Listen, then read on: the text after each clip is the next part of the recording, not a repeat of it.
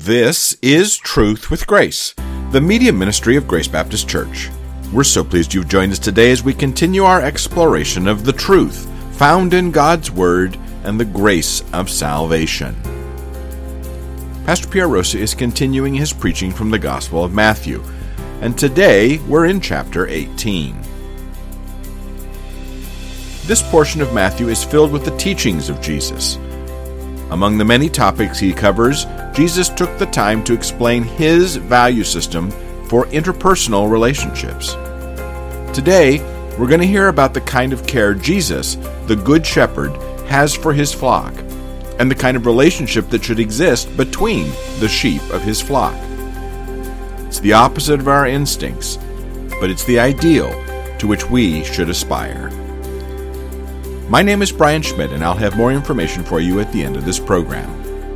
But for now, let's listen to today's message from Pastor Pierre.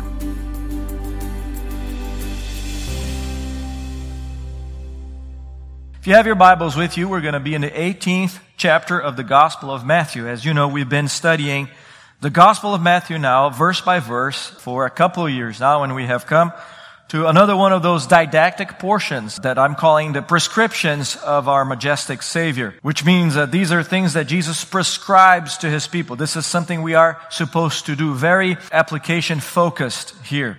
But here is relational care according to Jesus' value system. Matthew 18 verses 7 through 14. He says, Woe to the world because of its stumbling blocks, for it is inevitable that stumbling blocks come, but woe to the man through whom the stumbling block comes. If your hand or your foot causes you to stumble, cut it off and throw it from you. It is better for you to enter life crippled or lame than to have two hands or two feet and be cast into the eternal fire. If your eye causes you to stumble, pluck it out and throw it from you. It is better for you to enter life with one eye than to have two eyes and be cast into the fiery hell. See that you do not despise one of these little ones, for I say to you that their angels in heaven continually see the face of my Father who is in heaven, for the Son of Man has come to save that which was lost. What do you think? If any man has a hundred sheep and one of them has gone astray, does he not leave the 99 on the mountains and go and search for the one that is straying? If it turns out that he finds it, truly I say to you, he rejoices over it more than over the 99 which have not gone astray. So it is not the will of your Father who is in heaven that one of these little ones perish. Now, remember the context of this. The disciples came to Jesus Christ. They were bickering. They were competing for greatness according to the world's value system and asking Jesus to point out the Navy SEAL team of apostles to say which, which ones are going to be the greatest in your kingdom. And therefore, Jesus presents that value system. We looked last time in verses 1 through 6 at the childlikeness that he expects from his people. And now we're going to talk about Christ like holiness. The fact that you and I are stewards of one another's holiness and godliness. In other words, we need to make sure that we pursue, protect, and preserve one another's godliness at all cost. We don't cause each other to stumble. We encourage one another to live godly lives, to walk with God closely, and we do everything we can in our power to encourage one another to do that. So in order to understand that whole system of relational care for one another according to Christ's standard, first I want to show you the reality of a cursed universe in verse 7 the first part of that verse. And in order to understand that, we need to go back to the beginning of the Bible in Genesis 1, when the Bible says, in the beginning God created the heavens and the earth. And after God created the universe in six days, you will remember he pronounced the seventh day the day of rest, not because he was tired. Someone who is omnipotent doesn't need to rest from anything. He sanctified it and set the example for us. But every element of creation, every day of creation, he pronounced good. Now, it wasn't until he created a man and women according to his likeness and image that he pronounced the creation very good. And the reason for that is because now with image bearers in the scene, creation was then complete. Adam and Eve were not all knowing. They were not omniscient because they had to learn. God gave them instructions. He said, you are to multiply the earth because presumably they did not know how to do that or that they had the responsibility to do that. They had to be given instructions on how to care for the garden. but they were sinless. In that state, their bodies did not experience death or decay or corruption of any kind. They were meant to live forever in an environment without sickness, sorrow, or corruption or death. Then, the first man disobeyed God by eating from the tree of the knowledge of good and evil against the divine command. Our first parents really decided to live independently from the Creator. They fell into the temptation of the devil, who said to the woman, according to Genesis 3 verses 4 through 5, you will surely not die. For God knows that in the day that you eat from it, your eyes will be open and you will be like God, knowing good and evil. In other words, use the same tactic that he has been using for all of these, uh, these years, all of the, the centuries. Attack the Word of God. The Word of God is not true. God is lying to you. He's been very effective at that since that day. And the reason he said that is because in the previous chapter, God told Adam, from any tree of the garden you may eat freely, but from the tree of the knowledge of good and evil you shall not eat. For in the day that you eat from it, you will surely die. And then comes Satan and says, you will not die. What the serpent did not tell Eve, however, was that the original sin would bring a curse to the universe and would introduce death and sin and decay and corruption.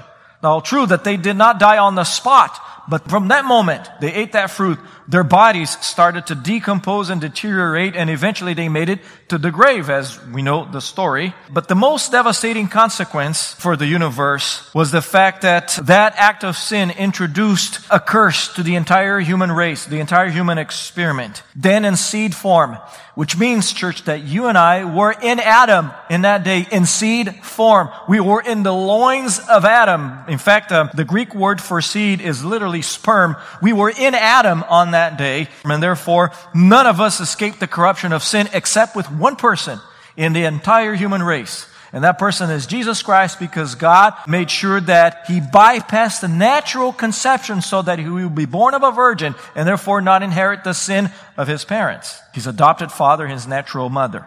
So sin entered the world through Adam. Paul explains that when he says, through one man sin entered into the world and death through sin, so death spread to all men because all sin. None of us are exempt from sin really, according to Romans 5 verse 12, because of the curse, until God establishes the new heavens and the new earth. So in order to pursue, protect, and preserve one another's godliness, we need to understand the reality of a cursed universe. Sin is all around us. Sin is inescapable. But we should also understand, number two, the reproach of a corrupt humanity. The second part of verse 7, all the way through verse 14. Which means that although Christians must acknowledge the presence and lament sin, we must never use its reality as an excuse for causing it. As an excuse to say, well, I guess I'm a sinner. It is a sinful universe. I'm just gonna wallow in the mud of sin. That is not the point. Because Christ says, woe to the man through whom the stumbling block comes. In other words, you don't want to be the agent of sin. You don't want to be the one responsible for causing other believers to sin. That is serious business. Until God promotes us to a glorified existence, whether through natural death, at which point, if you're a believer in Christ, the moment you breathe your last, you will be in the presence of God immediately in a state of sinlessness, that's your redemption, the Bible says, waiting for the glorification of your body. Or if that day happens through the transformation that will take place in the day of rapture, it could happen today, it could happen a hundred years from now, we do not know. We will continue to sin. That's just the reality. Woe to the world because it is inevitable that we will run into sin. You will never be sinless until the day of your glorification, but you can sin less. Therefore, you cannot use the excuse, well, I guess I'm a sinner. I am going to do what I'm going to do. Well, John says, 1 John 1, 18, if we say that we have no sin, we are deceiving ourselves and the truth is not in us. Therefore, we know that we are sinners. We will continue to sin. Our sinful nature is still in us. We still have a flesh that cries out for prominence in our lives. But in verse 9, he says, the very the next verse, if we confess our sins, he's faithful and righteous to forgive our sins and to cleanse us from all unrighteousness. That's the good news for the believers. We can always go back to the cross and say, Lord, uh, you have paid for this sin on, on the cross. Please forgive me. I repent of my sin. I don't want to live like that. I know that the world is a sinful place. It's a cursed universe. Sin is all around us, and I know sin is in me. Well, Paul says, the good that I desire I don't do, but the evil that I don't desire I end up doing. Oh, wretched man that I am. We all identify with that. But God grants full pardon of transgressions. He's always going to forgive you when you come to Him in repentance. Although he may not release us from the temporal consequences of sin, for example, if you decide to betray your spouse and commit adultery, sure, God will forgive you if there's repentance, if there's a process of restoration there, but that restoration will take some time. Trust has been broken and it's hard to rebuild. Same thing with you when you commit any other type of sin. If you commit a crime, sure, God will forgive you. You're not going to be kicked out of heaven because of a sin that you commit, but then society now is, uh, you will have to answer to that. But in this scene here, Jesus alerts believers against enticing someone else to commit sin. He says, woe to them. He laments the fact that from time to time you and I will cause others to sin. And that is a tragedy. Therefore, church, the prospect of causing the fall of a brother or sister in Christ should frighten us. We should be terrified of the opportunity or, or, the possibility of causing someone else to sin. But you may be thinking, Pastor, I would never do that. And I am sure, my friend, that none of us would purposefully sabotage the walk of a fellow believer in Christ. We wouldn't do that on purpose, but let me remind you one more time. You've heard me say this. Never ever underestimate your ability to commit the most horrific sin. Because the day you say, I will never do that is the day you are stepping on a spiritual banana peel and you will fall on your face. Also, never underestimate your ability to satisfy your flesh. Now, we would never plan to break the heart of a spouse. No one enters into marriage saying, hmm, how can I ruin this thing? How can I ruin my reputation? How can I break the heart of this family? Or no pastor comes to our church saying, how can I drive the place to the ditch? But the point is that we should never underestimate the power of our love affair with self. Did you know you have been madly in love with yourself since the day you were born? Whose reputation are you ready to preserve at all cost? Whose needs do you meet on a daily basis? Whose innocence are you ready to proclaim? You love yourself and I love myself way too much that is represented clearly in how the disciples were relating to one another and Christ. Instead of building each other up, they're saying, I am the first. You're last. I'm first. I'm number one here. I'm the sidekick. You are my mediocre helper. So because we are madly in love with ourselves, the relentless pursuit of our own greatness, like the disciples were personifying here, will impair our judgment and potentially cause you to manipulate situations to satisfy your desire for intimacy, for notoriety, for satisfaction, for comfort, and even for vengeance. Listen to Jesus' evaluation of that convoluted value system. Woe to the one who creates a stumbling block. Verse 7. He laments it. He says, I am grieved by the fact that people, my people, sometimes cause stumbling blocks. There's a better solution. There's a better system that he offers here there's a better way. And we're going to look at that better way now in three points. We're going to talk about the solution, the strategy, and the standard because that's how Jesus presents it. Let's talk about the solution, verses 8 through 9. What is this all about when he says, if your hand or your foot causes you to stumble, cut it off and throw it from you? And you say, wait a minute, pastor. We are literalists. We interpret the Bible at face value, but I'm confused here. What is he talking about? And friend, I am glad you asked because this is something very common that you and I do on a daily basis. We use hyperbolic language. This is a hyperbole. This is an exaggeration meant to cause an impact. This is a figure of speech. Mutilation is not meant to be taken literally, simply because of the fact that crippled people also sin, as bad as you and me. The visually impaired can also commit sin. In other words, you can cut off all your limbs and still sin because sin is in the heart. The Bible says that Christ is the only one who takes away the sin of the world. So He's the only solution. So cutting yourself off is not the solution. So clearly, this is a figure of speech that is meant to be taken figuratively. Now, what the Bible says here, instead of body mutilation, Jesus is prescribing severance. That's the principle of severance. You cut ties with whatever causes you to sin, with whatever causes you to want to get other people to sin. That's the idea. Severance of relationships, things, or whatever that will cause you to promote or consummate the sinful act. This is not hard to understand. For example, if you have a track record of contention, of being sinfully critical, you don't need to literally cut your tongue off because that's going to solve nothing.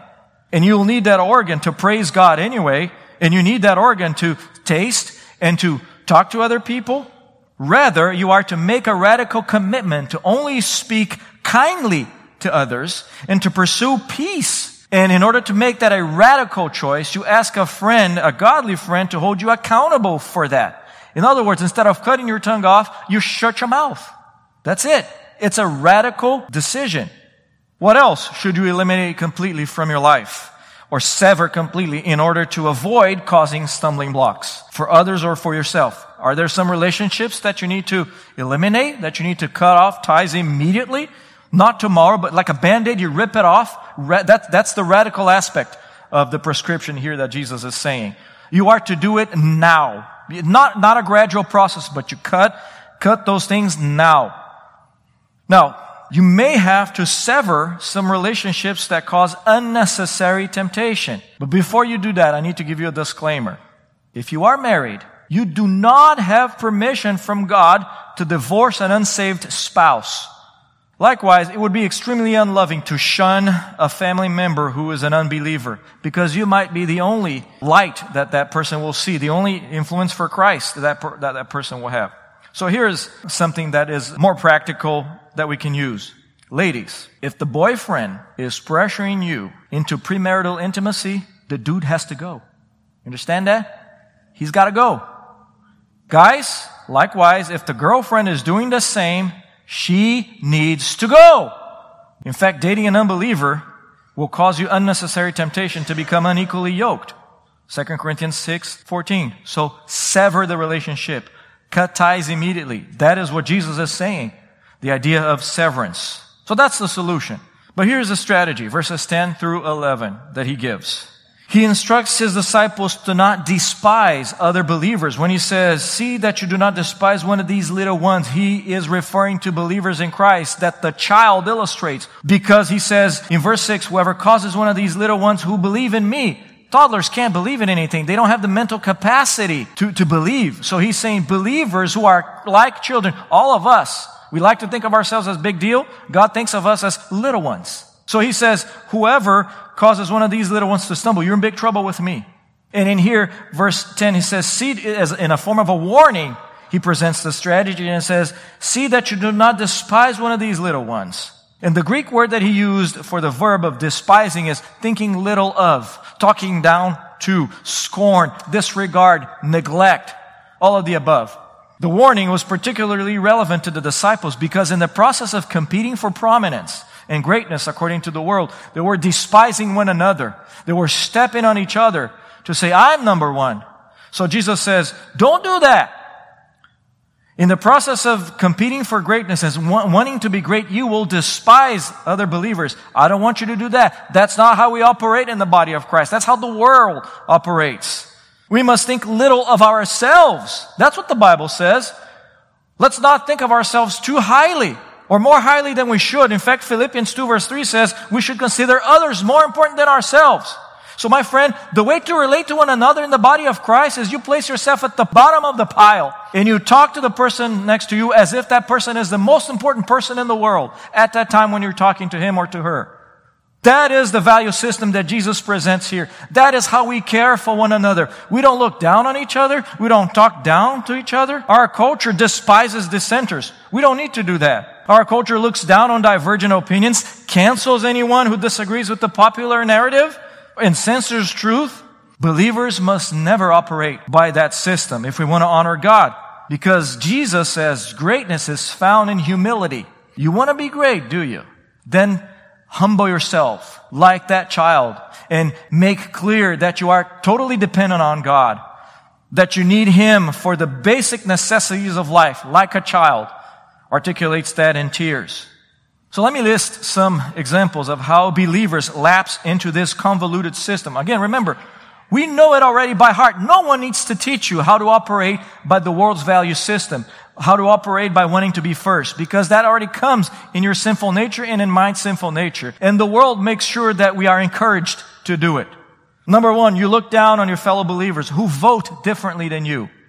Number two, we speak condescendingly to or about fellow believers who have a different view on non-essential issues of the faith.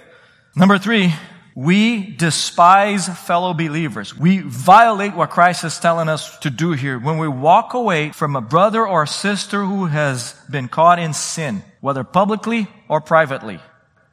Let's understand Christ's explanatory clause in verse 10 here when he says, I say to you that their angels in heaven continually see the face of my Father.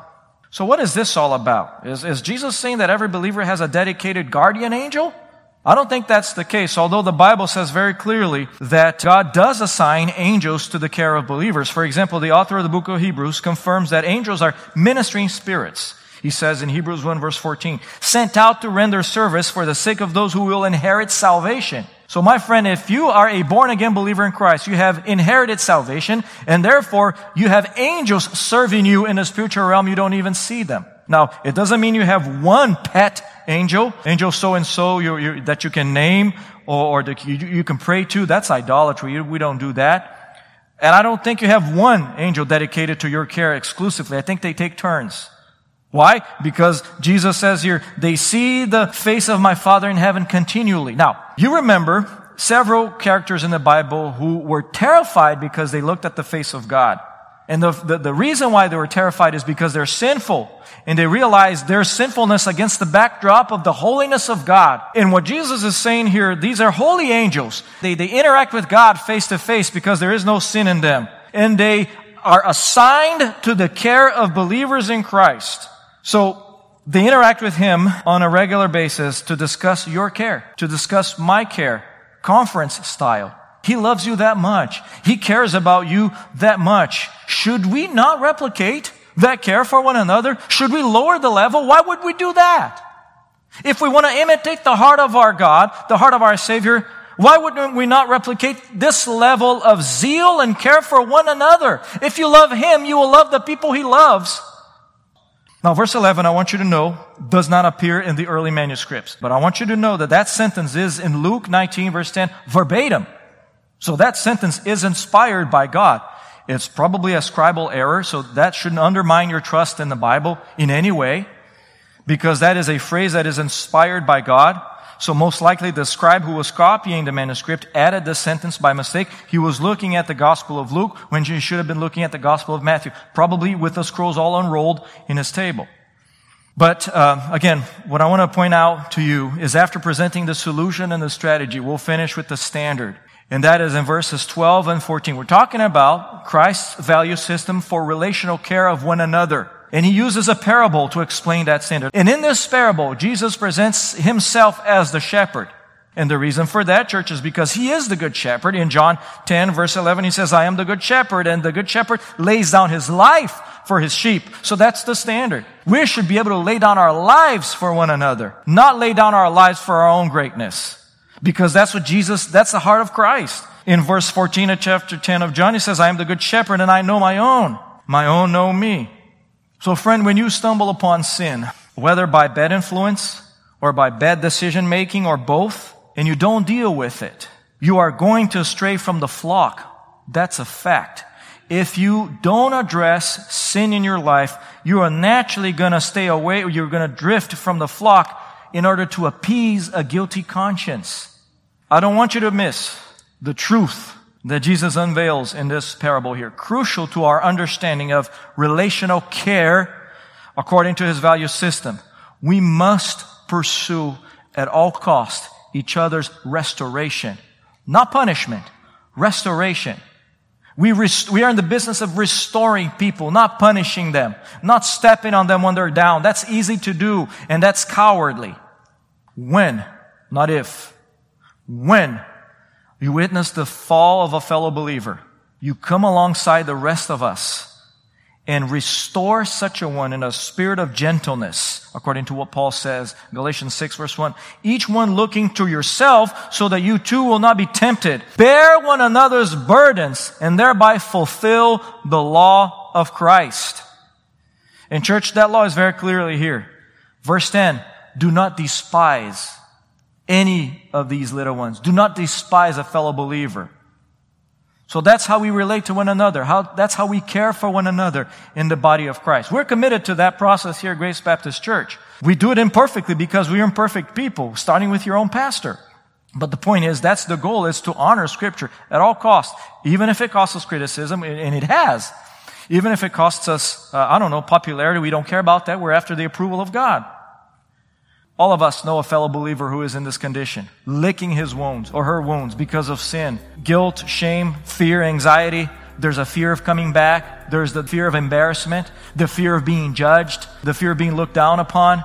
You be the rescuer. So reach out to that person and act in Christ like holiness and preserve and protect one another's holiness. If you have questions or comments, we'd love to hear from you. Our email address is radio at gbcsalem.org. Or you can visit our website, truthwithgrace.org, for more information about our church and this media ministry. You'll also find links to our books and information on how you can contribute to spreading the gospel around the world. That's truthwithgrace.org. This broadcast is provided to you at no cost to the generosity of financial and prayer supporters of Truth with Grace. Please feel free to share it, but please don't charge money for it or edit it in any way without the written consent of Grace Baptist Church. Until next time, this is Truth with Grace.